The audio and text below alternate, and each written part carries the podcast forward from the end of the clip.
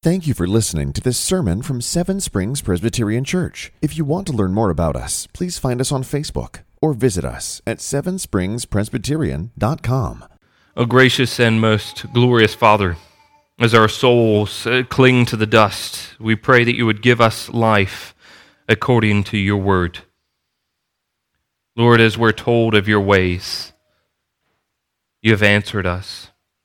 Teach us your statutes. Make us understand the way of your precepts as we meditate on your wondrous works. As our souls melt away for sorrow, strengthen us according to your word and your promises. Show us Christ that we might be able to give thanks and praise, filled with the Spirit.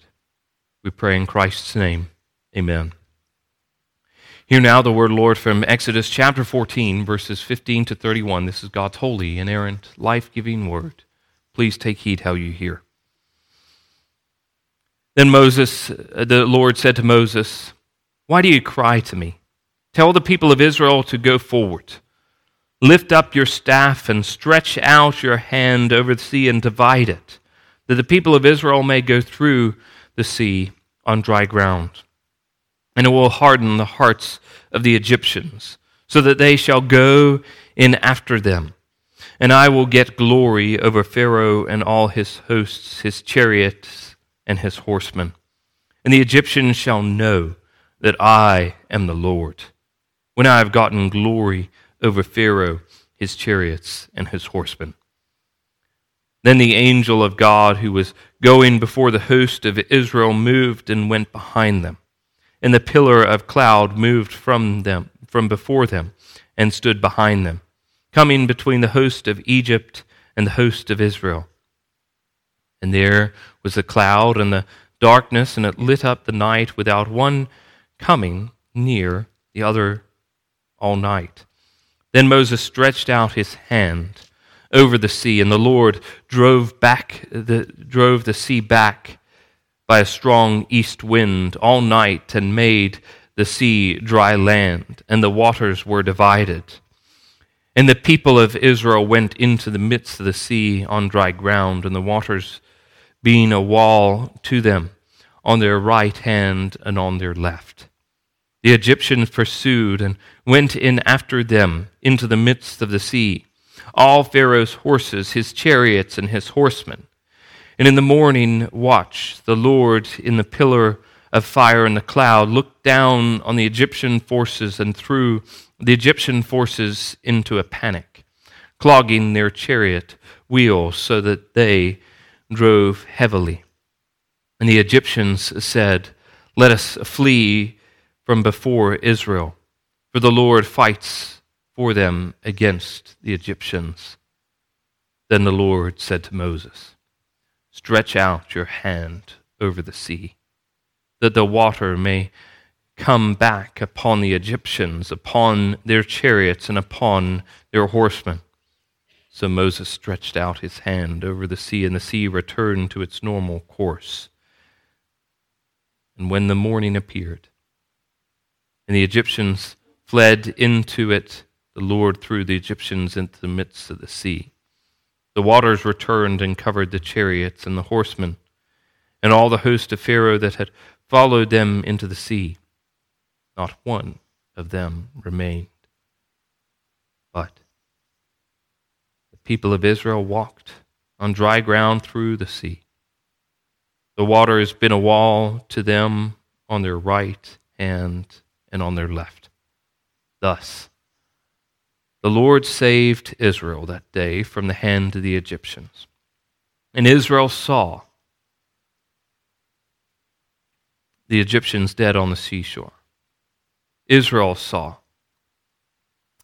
the great power that the Lord used against the Egyptians, so the people feared the Lord, and they believed in the Lord and in his servant Moses.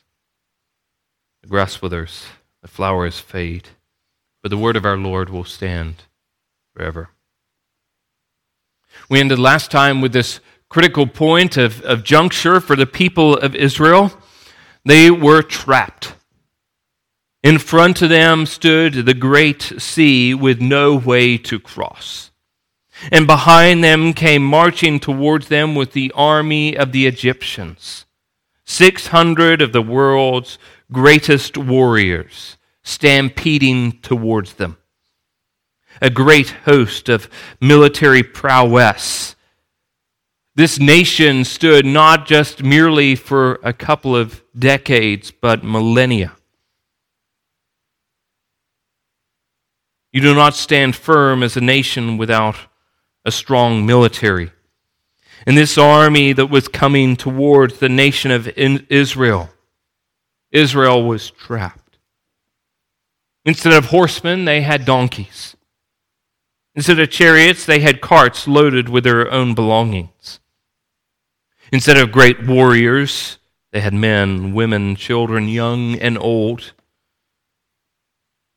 Instead of these military soldiers who had probably survived many a battle, they've spent their lives in slavery. No phrase can really summarize this place where the people of God have found themselves now between the sea and the sword. Here in the middle of this sea and sword, God spoke to the people and told them four things as we closed last time. Fear not, stand firm, look, and be silent. Today, we actually see the reality of these things come to fruition. The second portion of this great story. God had promised that He would fight for them. And they would see that on this very day. This is the point in which Israel are totally and finally free from Pharaoh. Today, we'll see God's divine hand at work to be able to bring about salvation to his people and the destruction to Pharaoh's people.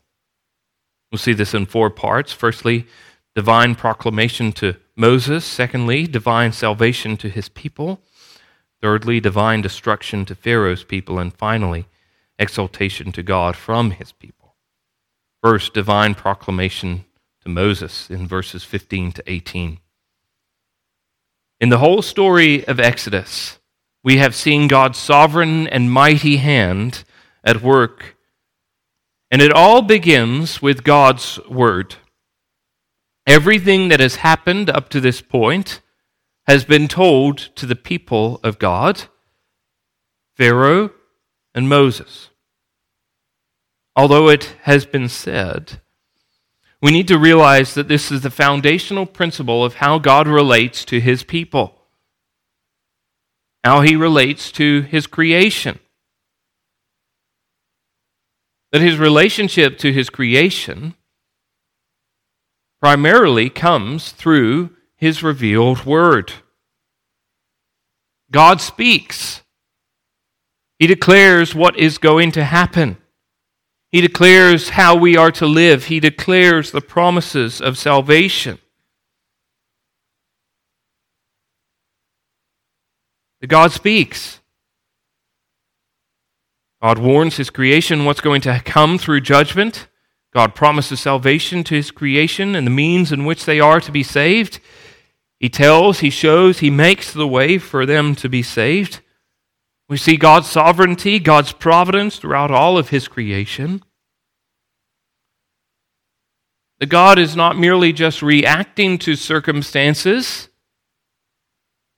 Your God woke up this day and, and said, Oh no, I didn't think that the Egyptians would chase them down. What are we going to do? We're, struck, we're trapped. Um, oh, what's the best? Uh, Let's divide the sea. He, he told them right before any of this was going to happen, he had planned all of this. He ordained everything that shall come to pass. And the same is true today. The God still speaks through his word, warning people of judgment that is coming, offering the way through Christ of salvation to all. As a rich man sits there and says, Send someone like Lazarus, who is dead, to be able to tell all the people, tell my brothers and sisters and my family of what is going to come. And Abraham turns to the rich ruler and says, even, they're not going to believe. They have the prophets of Moses. If they don't believe them, then they won't know this judgment. They won't listen to someone being raised from the dead. So, to his same, that same principle is here at work. God, God declares everything that is going to happen. And we are called to be able to go forth and tell these things to all nations. The faith comes through hearing, as Paul says in Romans chapter 10. And so, here in this passage, we see Moses is told exactly what is going to happen. What's going to happen and, and why it's going to happen, that eventually, after this, everyone will know who the Lord is. The second thing that we see here in this passage is divine salvation to his people. See this in verse 19 to 22, and then again in verse 29. We've just been told previously in this chapter, in verses uh, 13 and 14, that God would fight for his people, that he would save his people from this impending war that was coming and charging upon them. God told Moses exactly how he was going to do it in verses 15 to 18. But now we see God actually carry it out. God, see God send the angel who was protecting and guiding, leading them. Now comes down and stands between the sword and the people of God.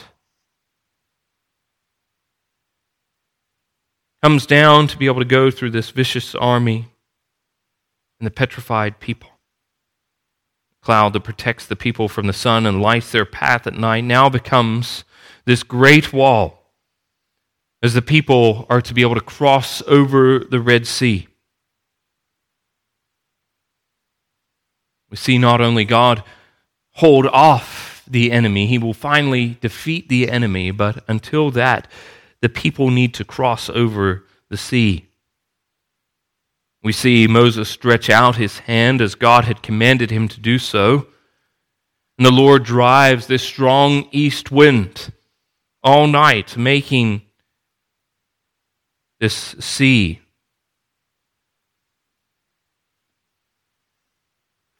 walls of water either side, right on the left as they cross the sea, walking across on dry land.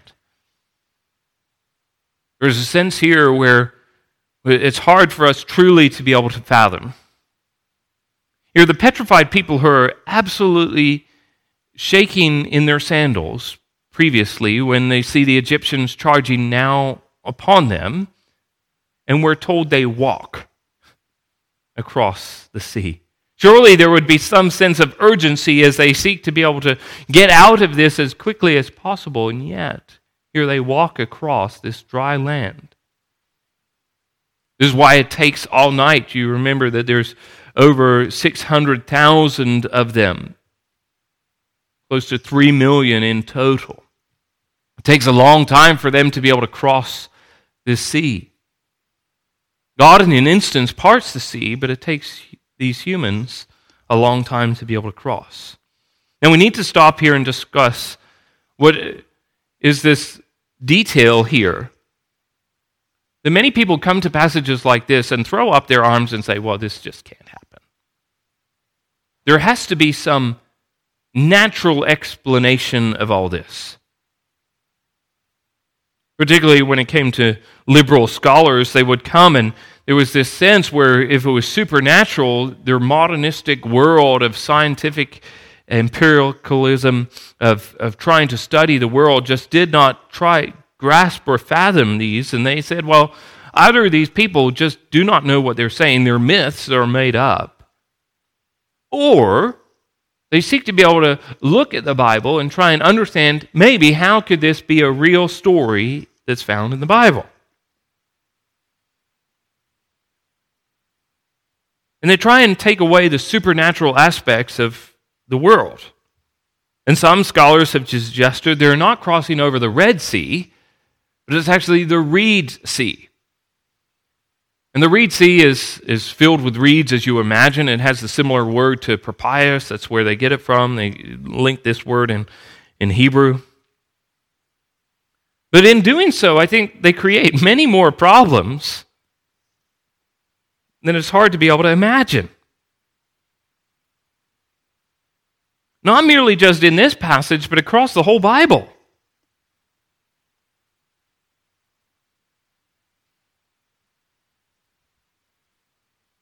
And scholars, they seek and say, well, it's just the Reed Sea. And the Reed Sea is not, you know, very deep. It's, you know, probably about six inches of water, maybe a little bit more. And so the, the, the people of God just walked across the Reed Sea. And they had no idea where they were. So when they tell the story, they need to explain that, well, it's the Red Sea, and they, they didn't understand that. They didn't have directions and GPS like we do today, so therefore they just don't fathom those things.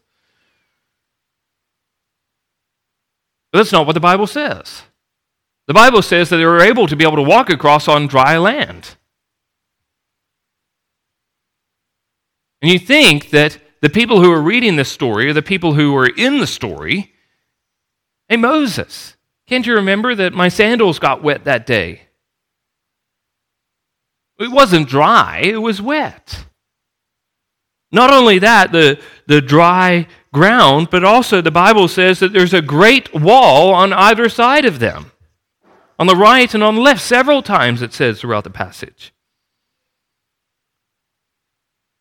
Now, even the greatest of fishermen telling their story would probably never be able to say that a six inch deep water is a great wall.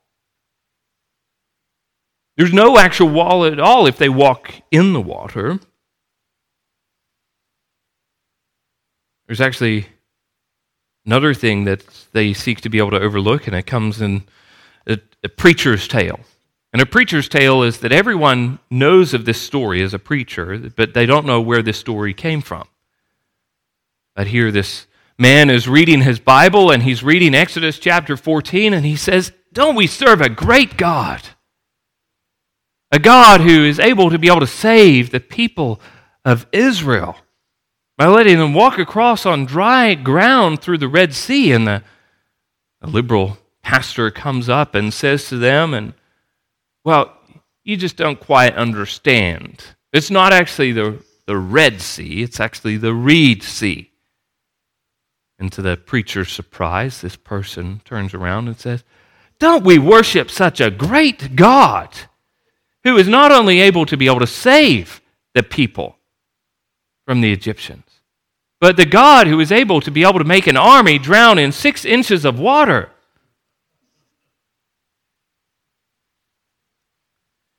And we see time and time again that here you start to unravel the story and None of it makes sense.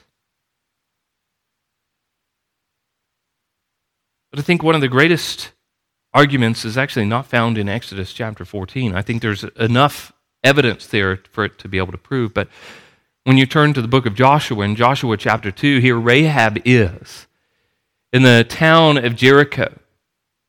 And the people of, of God are uh, spying out this land, and there's these two spies, and, and Rahab explains in verses 11 and 10 and 11 that we have heard how the Lord dried up the water of the Red Sea before you when you came out of Egypt, and what you did to the two kings of the Amorites when you were beyond the Jordan of Sihon and Og, whom you devoted to destruction.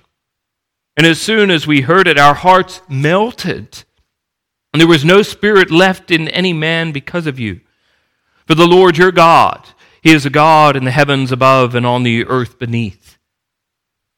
Here, Rahab tells the story and, and the news that traveled over this period of time, and they heard about this story found in Exodus chapter 14 how the Lord dried up the sea, how they defeated these two kings. And what happened is their hearts melted. That they started to realize this is a God who is powerful and mighty, not just to defeat kings, but to be able to divide a sea. Now, after all this time, don't you think that surely some news would get out? Well, the Israelites are making up this story. They didn't cross over the Red Sea. Pharaoh's army wasn't destroyed. You have nothing to be afraid of. They're not a great and strong, mighty army. They're, they do not serve a great God. They just walked across the Reed Sea. But here, eh, Rahab is able to be able to see and hear of what God had done. Not only here, but throughout the whole Bible. This becomes one of the great events where the people of God is you want to see how strong and mighty our God is? He's the one that divided the sea. He's the one that saved and redeemed the people from slavery.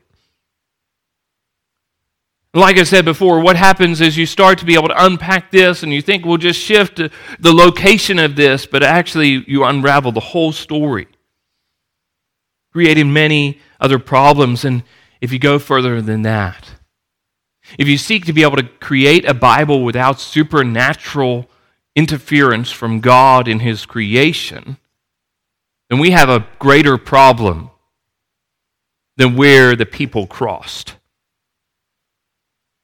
If God cannot divide the sea, He cannot divide our hearts. He cannot pierce our souls. He cannot save our souls. He cannot make us new.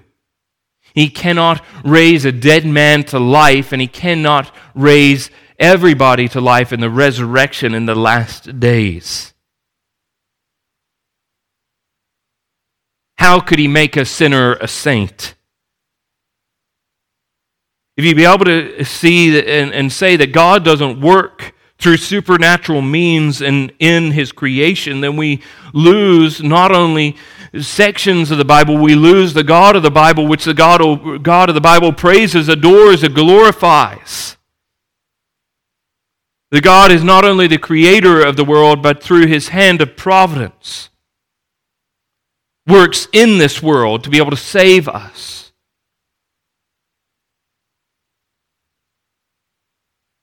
And here, this point becomes one of these pivotal points where we see this great and glorious God who is able to do great and glorious things to be able to save his mediocre people. That God brings about the salvation of his people through supernatural means. That the people of God merely need to walk on dry ground. And he is the one that saves them through his power and his might, just as he had promised. The third thing we see in this passage is divine destruction of Pharaoh's people in verses 23 to 28. We see God's mighty hand at work to be able to save the people of God, but also in his destruction and judgment upon Pharaoh's people.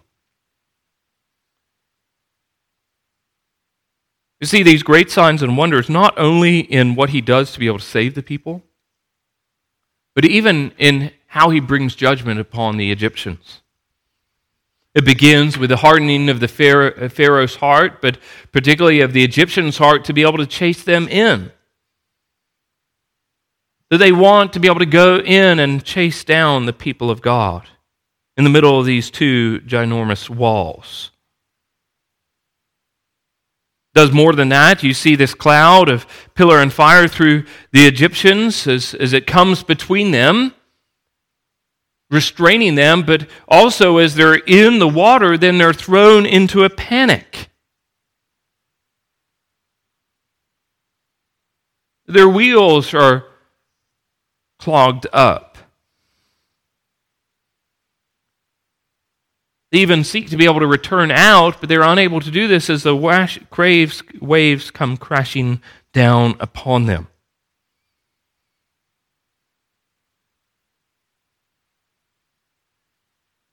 And here we see this total and final judgment come upon the people who had bitterly, harshly enslaved the people of God.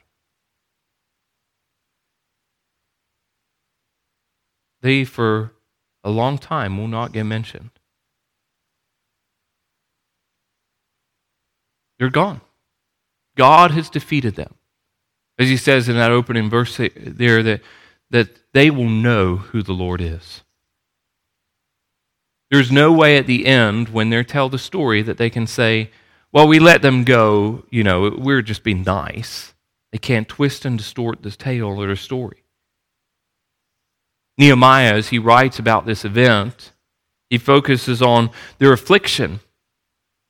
Verses 9, verse 9 and 10 in chapter 9, Nehemiah writes this And you saw the affliction of our fathers in Egypt and heard the cry at the Red Sea, and performed signs and wonders against Pharaoh and all his servants and all the people of his land. For you knew that they acted arrogantly against our fathers. Here we see Nehemiah focusing on the affliction of the people, their cry to the Lord, but how God delivers them from their hand of the oppressors through this action.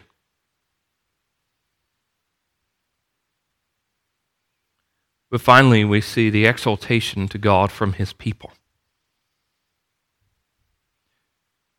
See this right at the very end.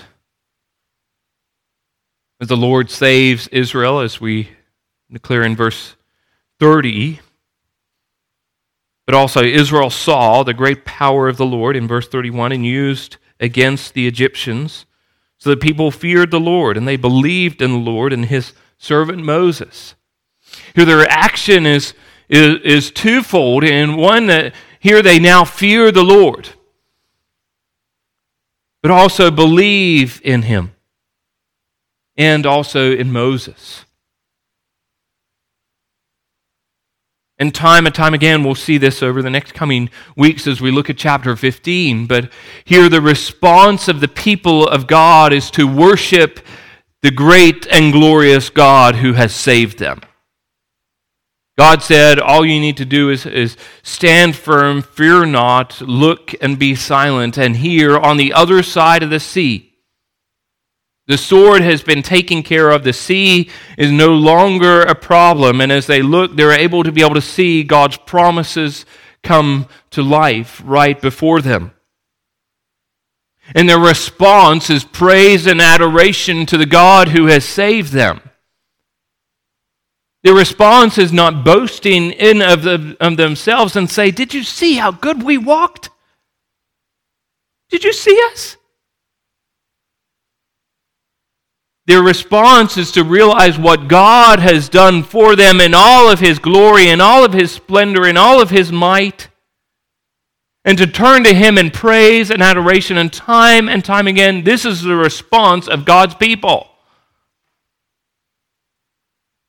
You think even about Paul in Acts as he goes into prison, and what do they do? They pray and sing. Praise is on their lips. This will become one of the, the points where Israel will return to time and time again. Remember the great and glorious God that we serve. As the psalmist writes in Psalm 66 Come and see what God has done. We saw what God did. He continues and says, He is awesome in his deeds towards the children of man. He turned the sea into dry land. They passed through the river on foot. There did we rejoice in him, who rules by his might forever, whose eyes kept watch over the nations. Let no not the rebellious exalt themselves. Again, if merely they walked through some river that was merely just ankle deep, how would you praise God for saving them? But the response is to worship God in all of his glory and might. As we think about this, there's a particular passage in mind that we will come back to time and time again, and that's in 1 Corinthians chapter 10. In the opening three verses, uh, the Apostle Paul writes and says, For I do not want you to be unaware, brothers, that our fathers were all under the cloud and all passed through the sea, and all were baptized into Moses in the cloud and under in the sea, and all ate the same spiritual food. He continues later on and says, Now these things happened to them as an example, but they were written down for our instruction on whom the end of the ages has come. Therefore, let, no, let anyone who thinks he stands take heed lest he fall. And here, Paul uses this very strange imagery here of baptism. He says, baptized into Moses in the cloud and in the sea. What does this mean? Well, there are many different opinions. I think there's a strong argument for why we sprinkle and do not immerse. We think that the people walking through, they might have got slightly wet, as water might have come over a little bit, but sprinkled upon. But who was immersed was those who died in the sea. Now, again, I think that's a, point, not a strong argument on that sense. But here, I think the best and simplest meaning is to be able to understand what baptism and what the, the word Moses means here. Many different understandings of this, but here, baptism speaks of union. Time and time again, you're baptized into, in Acts chapter 19, they're asked, we're, we're done into John's baptism. Well, John's baptism speaks of union in, in, um, in earlier in 1 Corinthians chapter 1. Paul speaks of baptism, and it's, it's, we're all baptized into Christ. It's not who does the baptism, it's our union to Christ that's the important thing, having the same mind and judgment. So it speaks of union, and then underneath Moses as the mediator.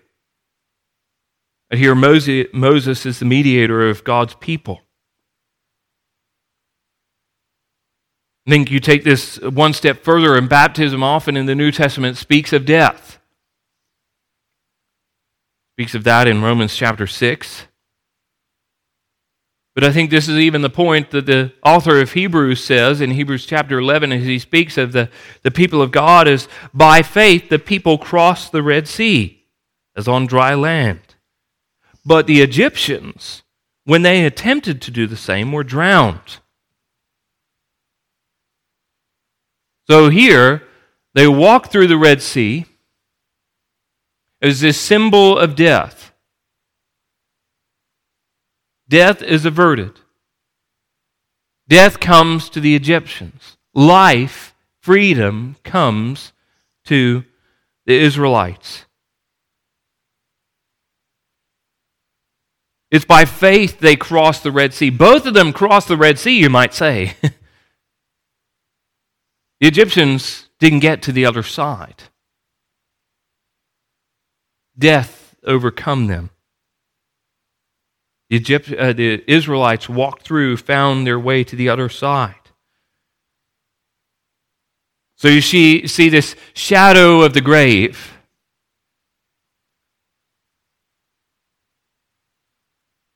That here we have been baptized into Christ. Christ has walked through the sea of death for us, that we might be able to cross to the other side of life. Again, that principle united to the mediator is what Paul says in Romans chapter 16. How can we who have died to sin still live in it? Do you not know that all of us who have been baptized into Christ Jesus were baptized into his death? We were buried, therefore, with him by baptism into death, in order that, just as Christ was raised from the dead by the glory of the Father, we too might walk in newness of life. This moment in time was impending death for the Israelites, yet God made a way for them to be able to get to the other side. By faith, they walked across this dry land that now they are free.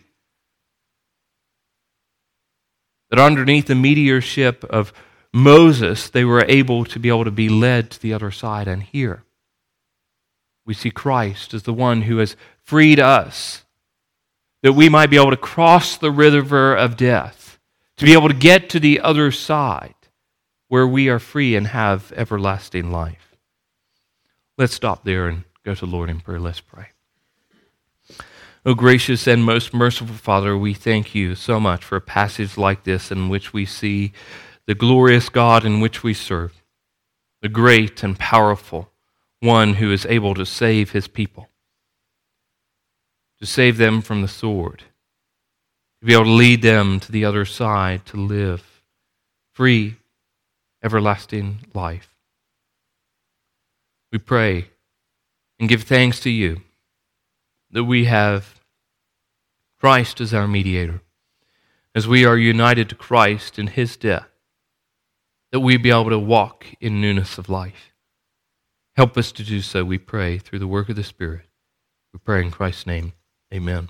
Thank you for listening to this sermon from Seven Springs Presbyterian Church. If you want to learn more about us, please find us on Facebook or visit us at sevenspringspresbyterian.com. Seven Springs Presbyterian Church began in 1874 and is a congregation of the Presbyterian Church in America located in Glade Spring, Virginia. Please join us for worship on Sunday at 10 a.m. and 6 p.m. for His glory and His gospel.